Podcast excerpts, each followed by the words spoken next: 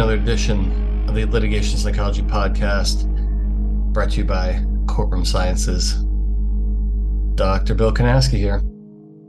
Here we go again. Uh, solo podcast today.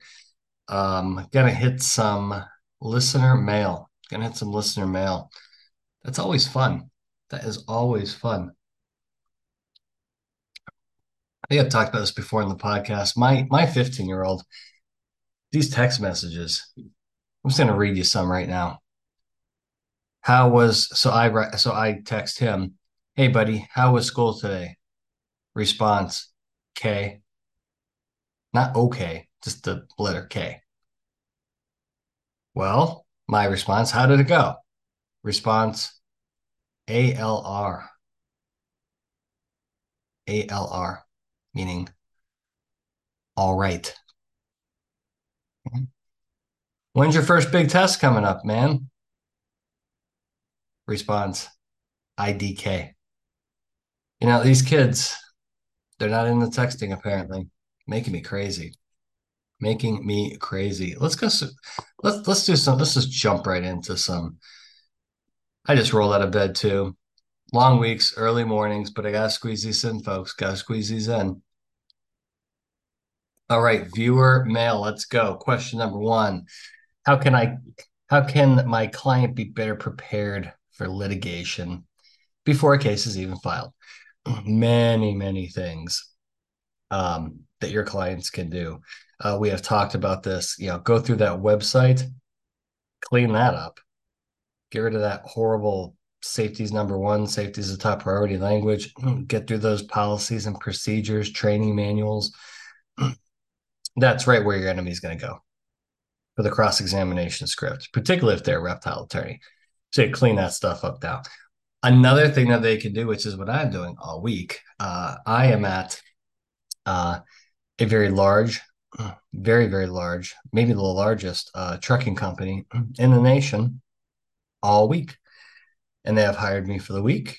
And we are going through with their staff and we're doing witness training we, they have a uh, a fictional case that they made, and we are putting key witnesses that we know are going to be deposed in the future, or have already been deposed in the past. You know, head of HR, safety directors, even some C level executives, uh, putting them through the training now, educating them now, training them now. So when the next real case comes, they're already halfway there. They're already halfway there. So uh, education and training is really important. There's several things that you can do prior to litigation uh, to get your house in order. So look at those websites, look at those policies and procedures, and yeah, you may want to make the investment into some advanced witness training for your your key folks because you know it's coming. People, you know it's coming and there's no reason to wait. So we're doing that all week and cycling through these witnesses. And I got to tell you, we are halfway through. It's going fantastic because we are finding out what the strengths and witnesses. I'm sorry, the strengths. Ugh. That's a problem here. I have not had my coffee this morning. I just got coffee from downstairs, and that's the free coffee in the hotel lobby, which you know how bad that is. Strengths and weaknesses. Strengths and weaknesses of your witness um, witnesses and doing that now, fixing that stuff, uh, proper assessments. And so, again, when the real case comes, you and your folks are going to be ready. And then we can come back in and help you on the actual case fact strategy and then do our formal uh, witness training sessions uh, before deposition. Very, very smart move by this trucking company. All right. Next question. Uh, do online jury projects work? Oh, oh man. I can't stand this question. Um, yeah, so for the last three years we've we've gone through this. Um, here's my official position on this. Um, and this is based off of the science. This is based upon the scientific method um, a really good sample size of both uh, online mock trials and online focus groups. Number one, not a fan of online mock trials. Uh, they're too long. Uh, it's too tedious for the jurors. You cannot keep the jurors' attention long enough. They're not taking it seriously. And I think the data is garbage. And we tried it. We try. In fact, my main competitor, you all know who that is, with jury research. Um, they just did one for a client, and then that client called me and said, "Hey, that project stunk. I want you to do it, and I want you to do it in person because we just did not get what we needed out of that project. So we're doing that. It just doesn't work. It's a huge headache. And again, the jur the jurors just not into it. They take too long. And uh, the deliberation process online is just not even 10% of what it is in person. so uh, I would lean against that because uh, I don't think the data coming out of it is valid, uh, reliable, and therefore it's not going to give you the answers that you want. and it's not much. It's not much cheaper than the actual in-person projects. Uh, they may tell you that is, but it's actually not. Um, now, on that on that note, uh, what we have found is online focus groups are fantastic. Are fantastic. So doing those all the time. Now, the key with those is not using too many people because that that makes for a headache online. So you have to have the right sample size, and I know what that is. and then, secondly, uh, does the Zoom medium uh, melt your brain? I mean, have you been on an all day Zoom meeting or an all day Zoom mediation? it just fries your brain, and it fries the jurors' brains. so we're doing these in half day formats because then you can maximize your attention, still get fantastic feedback from the jurors. And um, we have found those to be really, really useful. So, online mock trial, eh, not such a good idea. I mean, do it if you want to. I'm just saying it could be a monumental waste of your time in getting garbage data. Online focus groups, up to a half a day. Outstanding. particularly early on in a case. Very exploratory model. Love them. Uh, we'll keep doing them, doing a bunch of them this fall. So there's your answer there. Next question. God, I really like, I really, really like listener mail. These are always fun podcasts. And I'm sorry, I feel I I, I look terrible. That's why my camera is not on.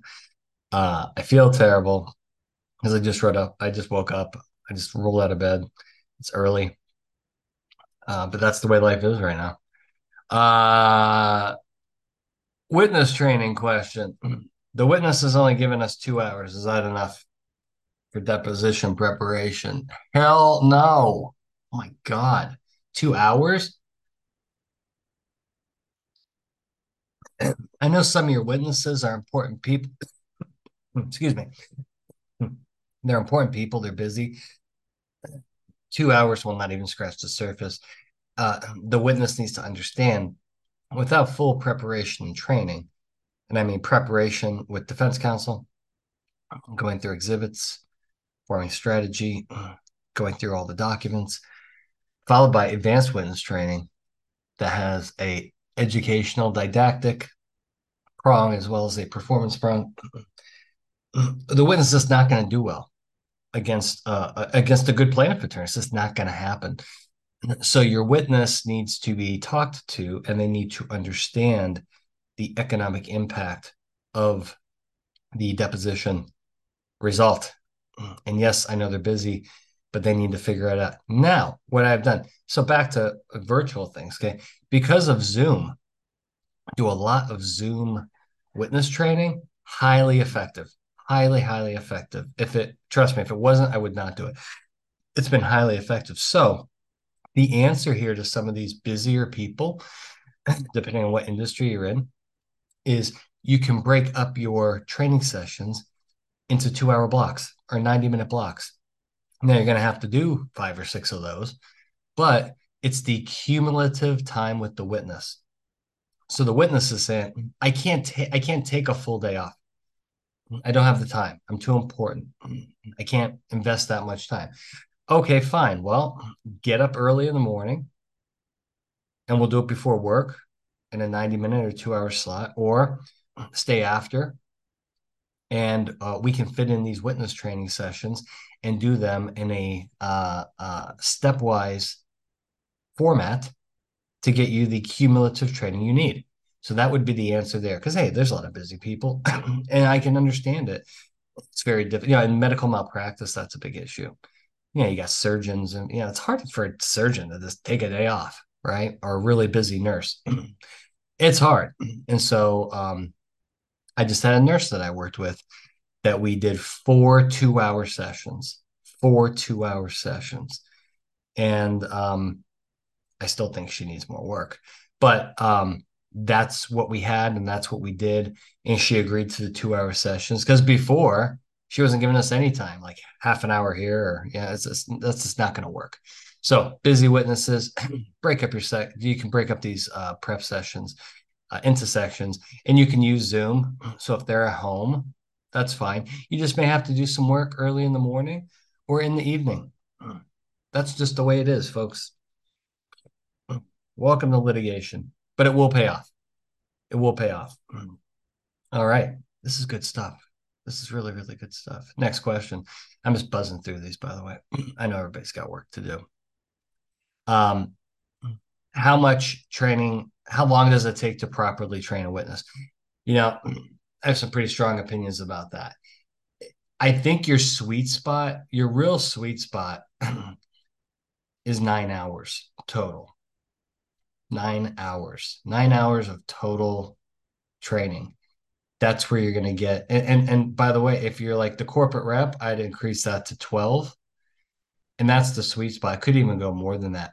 But I think anything under nine hours is tough because there's this uh, when you do a six so you do six hours of witness training by the end of that they're usually like 80% to where you want them to be and then you do a follow-up session for three hours there's your nine hours and generally most witnesses get to where they need to be after that follow-up session. So you have a preliminary session right? Uh, usually six hours because after six hours the brain's going to melt. And after that have a half day three hour session someplace. Generally right there that's your sweet spot and most witnesses will be ready and good to go after roughly nine hours of training. Now, some witnesses, some witnesses will need more than that. I think obviously the corporate 30B6 corporate rep, just because it's such an important depth and there's so much more information, they're going to need more uh, than that. You have a witness that's struggling with emotional issues. Yeah. Yeah, they're gonna need they're gonna need more time. But I think your sweet spot is nine hours because witnesses witnesses that get less than that tend to have some problems at depth. They may get through it, but but hey, three more hours to know that you've covered all your bases. Yeah, I think that's I think that's pretty important. So plan accordingly and um, make sure that you're spending enough time with your witnesses. And again, back to the previous question, if they don't have the time, work in the time, whether it be, you know, again, 90 minute, two hour early morning or even in the evening to get there because your adversary is putting in the time. Your adversary is going to put in the time, and your witness needs to be fully prepared. All right. Next question When should I talk about damages at trial?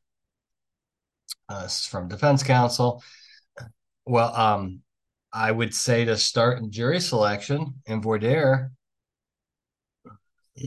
I think that's very important to get um, jurors' attitudes and belief systems towards uh, money damages, large verdicts. I think that's also where you start counter anchoring and planting your seed. That hey, I'm going to give you a number, and that doesn't mean in any way, shape, or form that I am caving on litigation or I'm litigation. Boy, see, I need more coffee. Liability liability. Liability. All right, more coffee. you tell those jurors, I am not caving on liability. I'm just telling you up front, it's my job it's my duty to defend my client. And one of those duties is to address damages. I'm not going to ignore it. That doesn't mean we're admitting anything, but I'm going to ignore it. Is everybody okay with that? So you have to tip them off in jury selection that that's what you're going to do. Secondly, and this would depend on your judge and the and the court because some judges don't like this and they won't even let the plaintiff do it. But the general rule is if the plaintiff attorney talks about damages in opening statement, then you have to talk about damage. You have to start counter anchoring and giving giving they give a number, you give a number. Okay. The worst thing that could possibly happen is plaintiff gives a number in opening and you do not address that number. You are screwed. Got to give a number. And hopefully you've done your jury research to test what that number should be. Because otherwise, you're guessing. You're pulling it out of your ass. And boy, what a huge, huge that's just like Russian roulette. Why would you do that? so, yes, you got to give a number. But the point being is you got to test that number in your focus group or your mock trial to see what is a jury okay with. Very, very important to address damages in opening if your adversary does. Now, some judges come out and say, I don't want to hear anything about money. Save it for your closing. Okay, well, then you save it for your closing. That's fine. But if your the rule if your adversary is bringing up an opening, you damn well better be doing the same thing. And you better refer to their damages figure. You need to refer to that as unfair, unreasonable, if not absurd. That's you, defense counsel. You need to say those words. That demand that you just heard by plaintiff's counsel, and sometimes it's the first thing coming out of your mouth in your opening. It's unfair, it's unreasonable, and quite frankly, it's absurd. And then you go right in the jury instruction. The, the judge is going to tell you fair and reasonable. Dan, well, what you just heard was not fair, it wasn't reasonable. You've got to say that stuff. Quite frankly, a lot of defense attorneys are very uncomfortable with saying that stuff. You better if your adversary does. So you kind of got to play that by ear. See, um, see what your adversary does, and then make sure that you mirror their efforts on damages. All right. Next question. But this is this you cannot make this stuff up, folks. You can't make this stuff. My this is from defense counsel. Uh, my witness is hitting the wacky weed to stay calm prior to death. What are your thoughts? Man, my thoughts are I I need more coffee. Hitting the wacky weed. Oh, okay. Now we've talked on this podcast. We've published countless papers on anxiety, its role in witness testimony. It's a huge, huge factor. And the use of marijuana is in many states now legal. Society has, for the most part, come around on this. Personally, I've never been a big fan. But if your witness is self medicating on that stuff, I can't say I recommend that. Then again, you know, it's it's you know now you got medical marijuana. What if they're already you know? What if the witness has a medical card, right? They have a medical marijuana card and they're increasing their intake to you know keep them chill as deposition approaches. Well, is that a problem? Well, I think it's I think it just all comes down to the responsibility and and and the use. if you have a witness that has used, say, medical marijuana for years, and they're using it for essentially anti-anxiety medical purposes, they have a prescription from their doctor, and you know they're using it for that reason. I, I don't I don't think you tell that witness, okay, stop using it, because uh, that creates a whole new set of problems with withdrawal increasing anxiety uh, could have a real mess on your hands. on that note, and I'm not really sure where this question is going, whether the person was already on it or they're just increasing their intake or they're just starting it new. I would never tell a witness, yeah, you know, go get a medical card and start, you know, start hitting the bong to to uh to help your anxiety through this litigation. Yeah, that's a great idea. Uh, I would not definitely not recommend that because I think everybody responds to any type of drug uh, differently. You don't know what you're going to get into. So I think, I think you have, a, I think what you do here is you have a real heart to heart with your witness. Um, number one, I would not recommend they get started with something like that as a way to manage. That would be a, be terrible, terrible timing. Don't do that. There's a there's there's act there's medic there's anxiety if they're really really struggling with anxiety send them to their family physician. If they have to get on xanax or something like that that's far that's far better. I'm not and by the way xanax is xanax is actually has its side effects and, and risk profile as well. So that just ha- have a doctor have a physician uh, take care of this. Um, if they're already taking medical marijuana and they're just you know maybe increasing their dosage uh, to prepare for litigation deposition.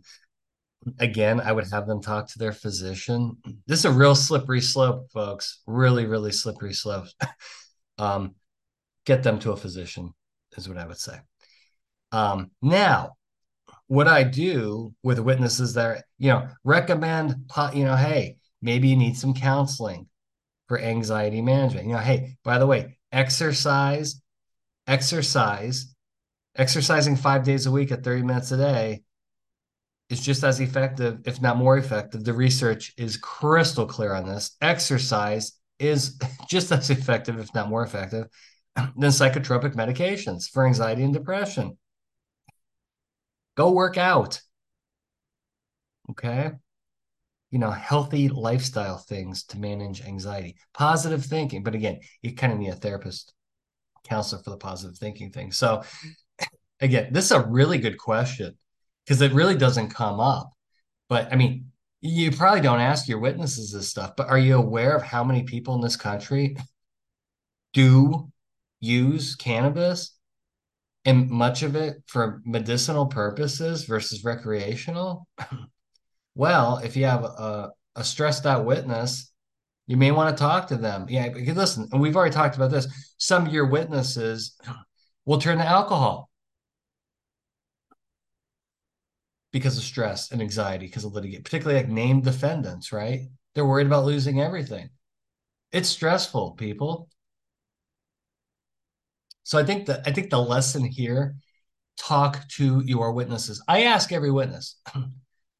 And it's not the most comfortable time. It's really, really, I'm like, how are you? A, what's your anxiety? What's your mood like? I go through a kind of a full set of questions clinically, and I say, what are you doing to manage this? Some people say, you know what? I go to church, I pray, I exercise. Great. Others say, you know, I'm in counseling.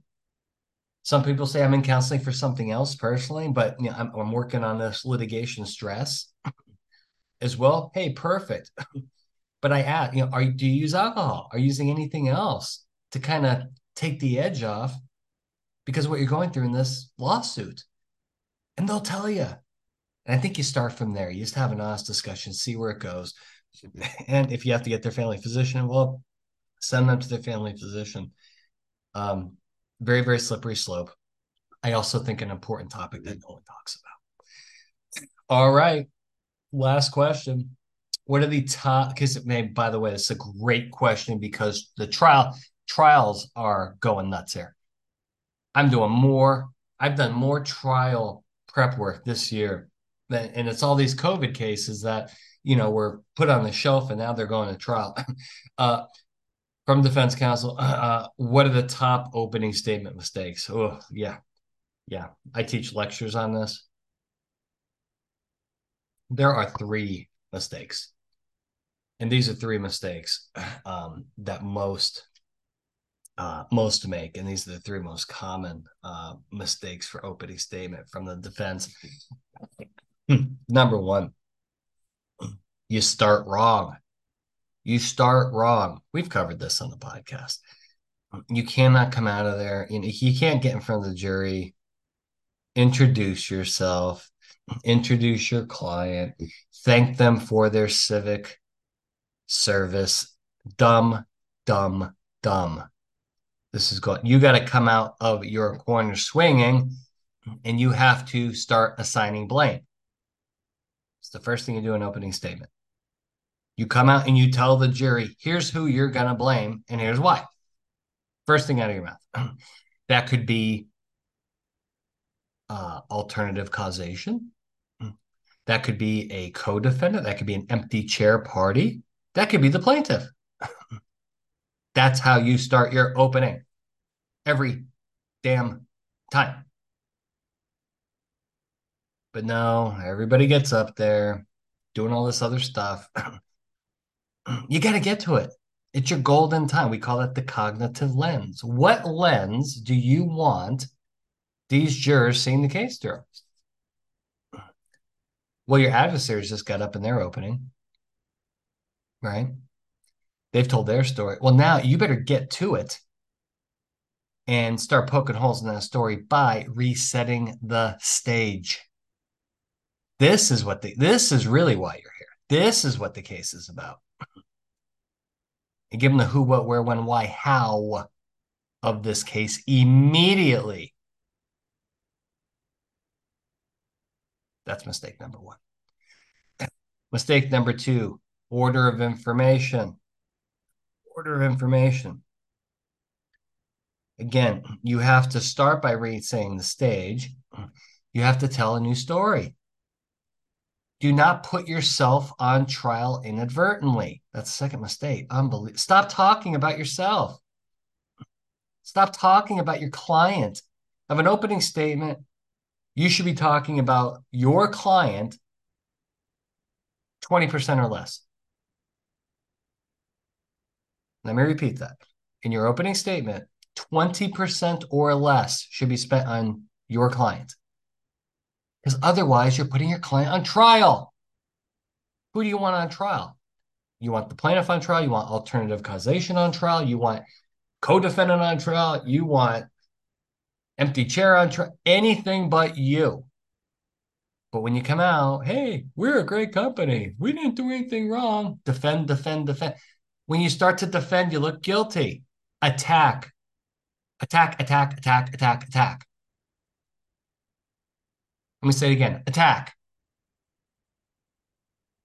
Again, defense counsel aren't trained that way.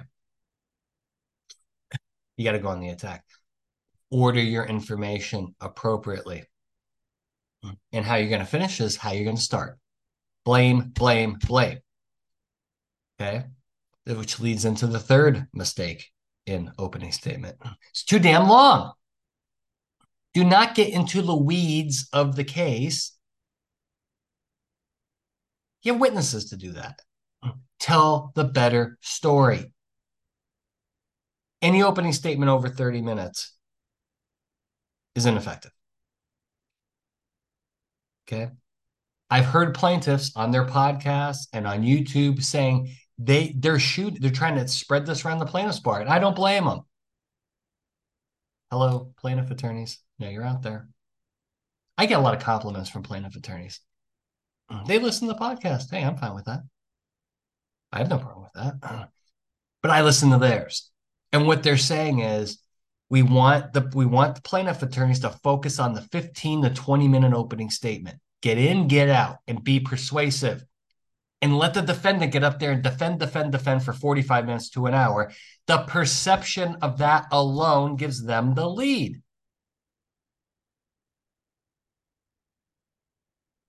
I'm pounding the table here, pounding the desk as I'm talking to you.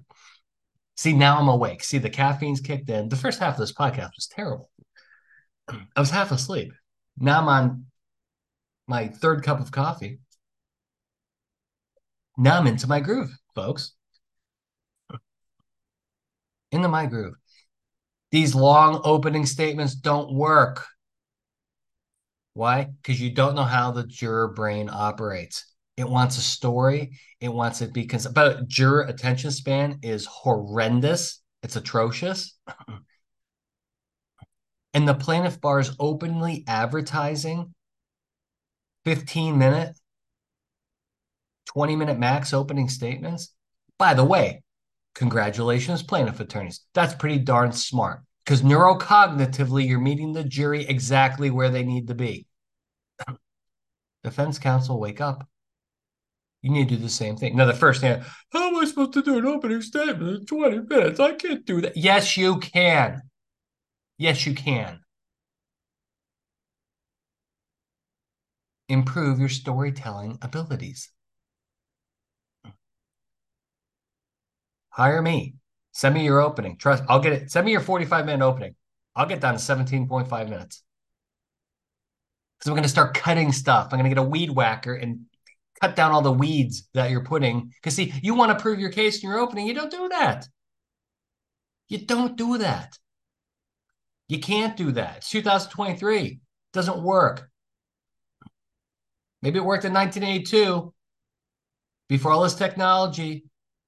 Brain, juror brains have evolved. People have evolved. Jurors have changed. They don't have the time. They don't have the patience. They're watching TikTok videos all day. They cannot sit there and listen to you for 45 minutes. They'll fall asleep. They'll zone out. They'll start making their grocery list. Okay. Depends. Focus on if if if you can get down to 20. I mean, I'll give you 30. I'll give you 30. But that's even if you so let's give you the sweet spot between 20 and 30. That's why I tell every defense 20 and 30 minutes is your sweet spot. You go 31 minutes, you have a problem. You go 45 minutes, you got serious problem. You you go an hour, you look guilty. And no one's paying attention. It looks terrible. It looks terrible. Every juror's going, God, the plaintiff did their opening in 17 minutes. Why does the defense need an hour? They must be guilty. Bad, bad, bad. Um, that takes some training. That takes some training. Um, I'm happy to help you with that. Contact me. I do it every week. Folks send me their opening statements and say, where am I going wrong here? And the three places I go, the three places I go, I go to the start. How are you starting? How are you coming out of your gate? Then how are you ordering your information? When are you talking about you? Better be in the middle. Better not be at the front of the back. And then finally, how long is this thing? The better story, the better story wins. It's as simple as that. Simplicity. My favorite word as of late simplicity. Whoever makes their case simple has a monumental advantage with jurors. Keep it simple. All right. So see, and just and just a a podcast here, I've gone from exhausted and can't even pronounce half of my words to I'm all geeked up on caffeine and ready to go for the day. So um send me more um, listener mail. Happy to answer your questions. I love to answer those questions. Um, otherwise, you know, it's going to be a very uh, busy fall uh, here uh, uh, in the courtroom in Discovery. Crazy busy. Um, but I tell you what, we love doing this podcast. love doing this podcast. We love our audience members. Our audience interacts with us a lot with Dr. Wood and I. And, uh, you know, we're trying to do something special here by getting the word out, talking about some of these key topics, getting it out there. and, uh, hey, so far, so good. We're approaching episode number 200. That'll happen before the end of the year. Got to figure out what to do for that. 200 episodes, pretty impressive. Pretty, pretty happy with that. Really, really happy with that. But, um, you know, we release these things on Monday morning. So hopefully you you're a Monday morning listener sometime other day on Monday, and you can listen to this on the way to work or while you're in the shower and and have a good week. Um, but thank you, thank you to our audience because um, if it wasn't for you, we wouldn't do this. We really, really wouldn't do this. We we wouldn't uh, we wouldn't waste your time. We wouldn't waste our time. But we know this is important. We know it's we know it's important, and we're gonna keep doing this and doing it to our best ability. So it's um, we love it, and we'll keep it going, folks. All right, everybody, have a great week. Happy Monday. Uh, we really uh, appreciate your participation in this edition of the Litigation Psychology Podcast. We will see you next time.